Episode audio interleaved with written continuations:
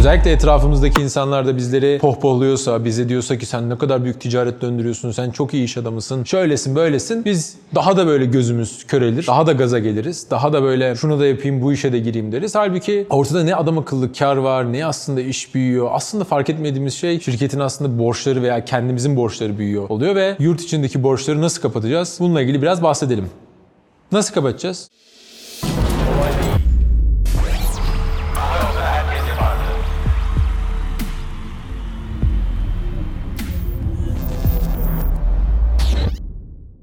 Herkese merhaba, Kolay Değil'e hoş geldiniz. Bir bölüme daha karşınızdayız. Ben Mustafa Namoğlu. Bugün sizle Türk KOBİ'si, girişimcisi, esnafının en önemli imtihanlarından biri olan kar mevzusunu konuşacağız. Biliyorsunuz kar, satış, ciro, brüt kar, net kar, KDV'li, KDV'si tutar vesaire bir sürü kavramlar birbirine girmiş durumda. Özellikle Türk esnafında, Türk KOBİ'sinde. Ve bu nedenle iş yapıyoruz, bir şeyler yapıyoruz ama bazen ileri gidemiyoruz. Bazen para kazandığımızı göremiyoruz. İşimizi büyütemiyoruz. Neden borçlu halde kaldığımızı soruyoruz. Niye hala kredilerimizin bu kadar fazla olduğunu düşünüyoruz ve bir şekilde takılıp kalıyoruz. Bir şey yok değil mi? Ali Kemal trollüyordu arkada videoyu. Bunun üstesinden gelmek için gerçek anlamda bir kere ne kadar kar ettiğimizi biliyor olmamız lazım ki ondan sonra da kar dağıtımı, İşte temettü payı vesaire gibi konulara birazcık değineceğim. Karımızı bilmediğimiz bir senaryoda arkadaşlar ilerleyemeyiz. Yani hani bir şekilde aslında komşular bizi ticarette görür. En kötüsü biz kendimizi bir ticarette görürüz. Yani biz iş yaptığımızı, büyük işler çevirdiğimizi düşünürüz. Özellikle etrafımızdaki insanlar da bizleri böyle pohpohluyorsa, bize diyorsa ki sen ne kadar büyük ticaret döndürüyorsun, sen çok iyi iş adamısın, şöylesin böylesin. Biz daha da böyle gözümüz körelir, daha da gaza geliriz, daha da böyle şunu da yapayım, bu işe de gireyim deriz. Halbuki ortada ne adam akıllı kar var, ne aslında iş büyüyor. Aslında fark etmediğimiz şey şirketin aslında borçları veya kendimizin borçları büyüyor oluyor ve gün sonunda bir bakıyoruz şirket bir anda böyle batmak üzere pozisyona gelmiş. İşte kötü niyetli insanlar veya vicdansız insanlar diyeyim, empati yapamayan insanlar bir şekilde orada kendini kurtarmaya çalışıyor. Yani şirketin içini boşaltıp ya benim şirketin zaten milyonlarca lira borcu varsa işte benim borçlu olduğum cariler, firmalar, tedarikçiler, mal sahipleri XYZ perişan olsun, onların ocağı sönsün diyor. Bir şekilde kendi para işte eşinin üzerine bir şeyler yapıyor falan. İflas ettiriyor şirketi, batırıyor ve ondan sonra işte bir şekilde hapse de girmiyor. Bir sonraki şirkette o adamı bir bakıyorsun başka bir şirkette yeni bir işe başlamış. Diğer taraftan vicdanlı insanlar yıllarca o borçları ödemek için elinden geleni yapıyor ama birçok zaman süre kaybını yaşamış oluyor ve yılları gidiyor açıkçası. Yazık oluyor. Bu anlamda bizim özellikle hem hane halkının yani hem bireylerin hem de şirketlerin, tüzel kişiliklerin borçluluk rakamlarına bakarsak arkadaşlar çok sıkıntılı bir durumda olduğumuzu göreceğiz. Bu borçluluk bu arada hem yurt dışı borçlar hem yurt içi borçlar olarak ayrılabiliyor. Yurt dışı borcu yani dövizle olan borcu zaten hiç girmek istemiyorum dövizin şu durumunu ele aldığımızda ama yurt içindeki borçları nasıl kapatacağız? Bununla ilgili biraz bahsedelim. Nasıl kapatacağız yurt içindeki borçları veya genel olarak borçlarımızı nasıl azaltacağız arkadaşlar? Kâr ederek. Çok basit. Ticari faaliyet yapıyorsak kâr ediyor olmamız lazım. Genel olarak bir işletmeciliği, bir iş yapmayı kitaplar kar amacı güden faaliyet olarak anlatıyor. Yani İngilizcesi söyleyeyim belki bilenler profit seeking activities diye geçiyor. Yani kar amacı, işte kar hedefleyen ticari faaliyetler, aktiviteler olarak geliyor. Bu niye kar amacı güden diyor? Çünkü kar olmadan ticaretin devamlılığı mümkün değil. Tabii bu kar kimisine göre çok yüksek olabilir, kimisine göre az olabilir. Örneğin birçok işte fabrika, birçok büyük işletme %5-10 karlara razı olurken kimi sektörlerde %30-40 kar etmeniz gerekiyor veya daha fazla karlar ediliyor. Kimi zaman kar marjınız %1 olabiliyor, 2 olabiliyor. Örneğin gıda toptancılarında bu kar marjları çok düşük olur veya elektronikte, işte mazotta, petrolde işte %5-10'larda, 8'lerde veya daha düşüğün altına da düşebiliyor. Ama burada yüzdeden ziyade gerçekten ne kadarlık bir ticari hacim dönüyor ve o hacimden yüzdenin sonucu ne yani? TL bazında ne kadar şey oluyor? Şimdi bizim şirketimizin diyelim ki aylık 10.000 TL gideri var. Ve bizim kar marjımız işte %10 olsun. Eğer ben 1 milyonluk ticaret faaliyetim varsa kar marjım %10 çok böyle inanılmaz yüksek gözükmese bile 100 bin lira kar ediyorumdur oradan. 100 bin lira kar ettim, brüt kar ettim. Bundan da diğer giderlerimi çıkarttığımda net karım 90 bin kalıyorsa belki net karım %9 gibi gözükecek bile olsa aslında çok ciddi bir rakam. Yani benim giderlerime baktığım zaman müthiş bir rakam.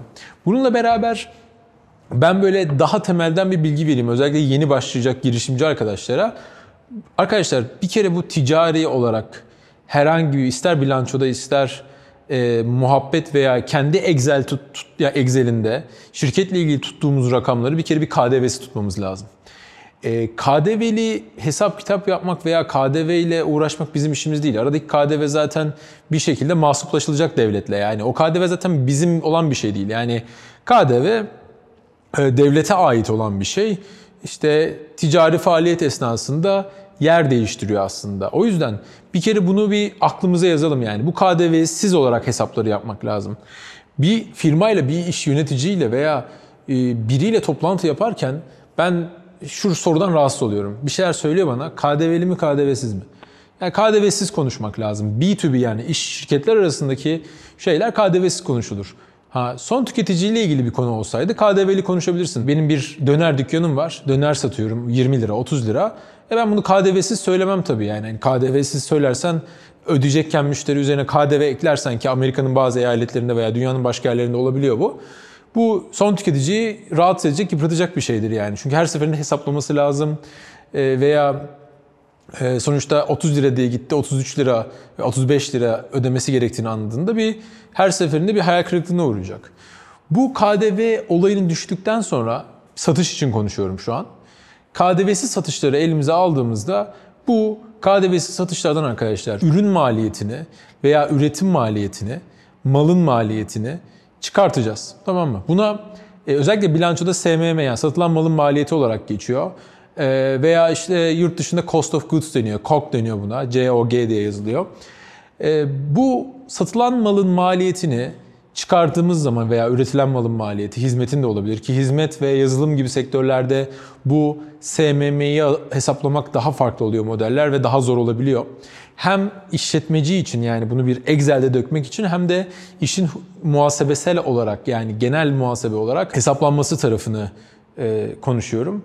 Bu şey var, mesela muhasebe standartları da olabiliyor. Çok detaya girmeyeceğim ama belki özellikle yurt dışında bilanço inceleyen arkadaşlarımız varsa veya yurt dışı ile ilgilenen arkadaşlar şeyi çok görecektir. Bu GAP diye bir şey var yani Generally Accepted Accounting Principles diye. Mesela onun standartlarına göre SMM hesaplanması yani satılan malın maliyeti hesaplanması başka bir ülkenin muhasebe standartlarına göre değişebiliyor.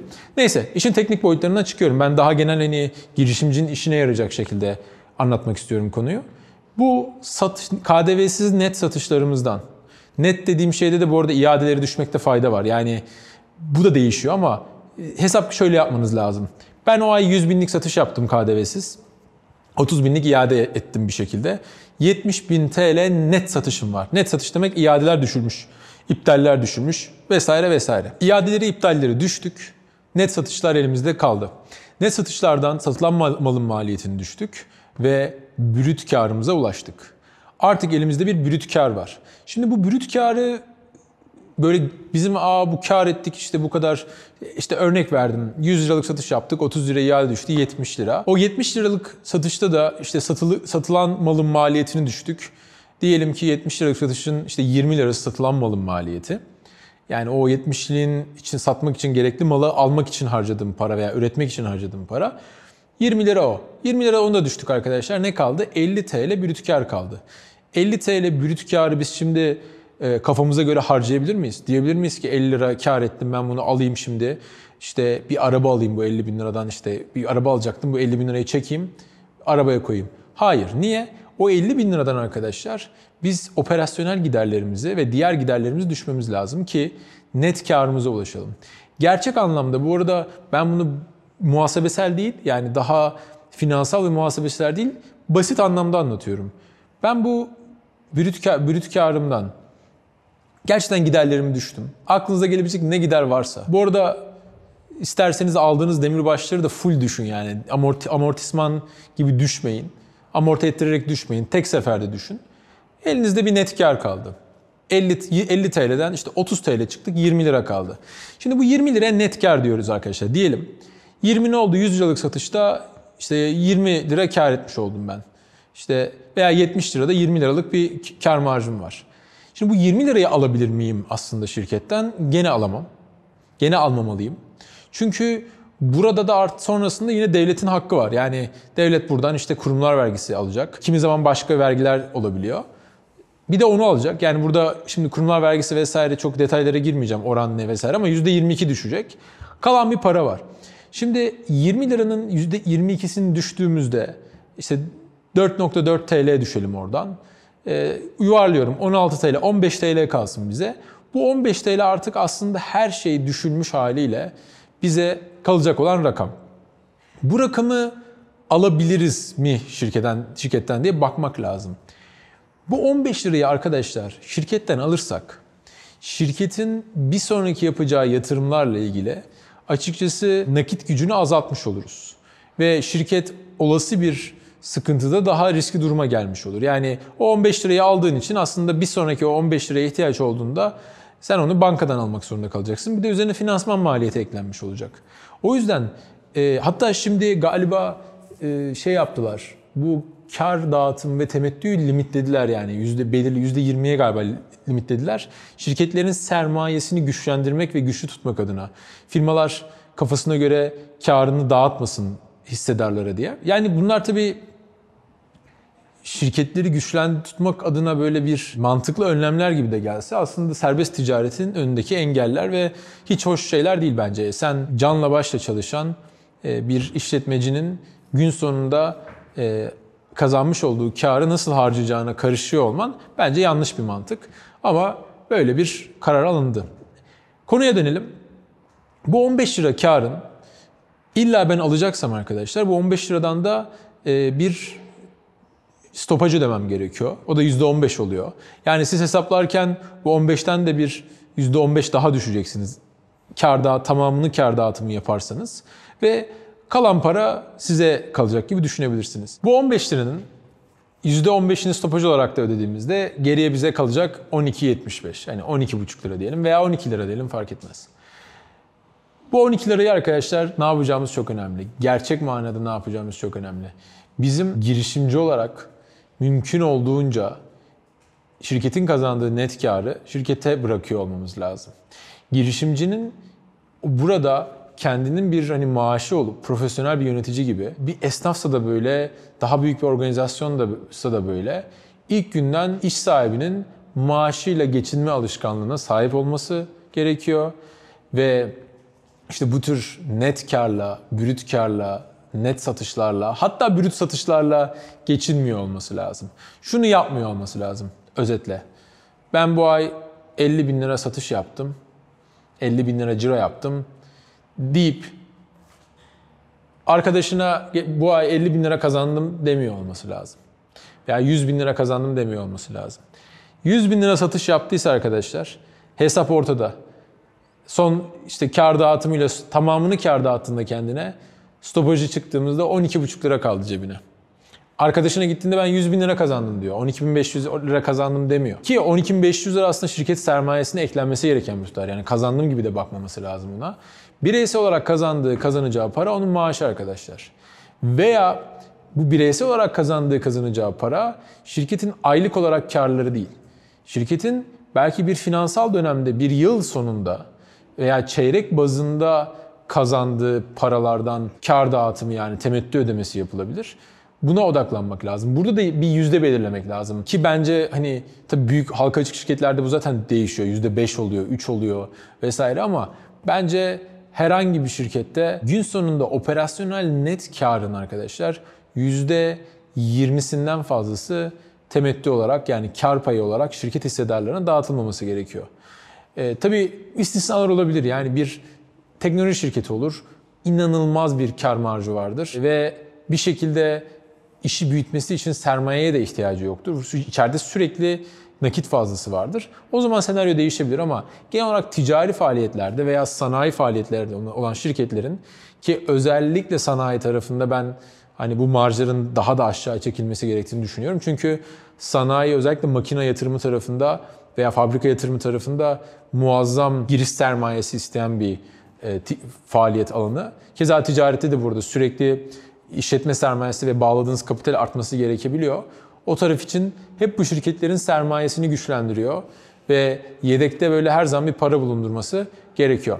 Umarım kar konusunun net bir şekilde anlaşılması ve özellikle bu kar dağıtımı ile ilgili olan süreçlerle ilgili bir faydalı bir bölüm olmuştur. Yorumlarınızı değil, sorularınızı yorumlarda bekliyorum. Bir sonraki bölümde görüşmek üzere.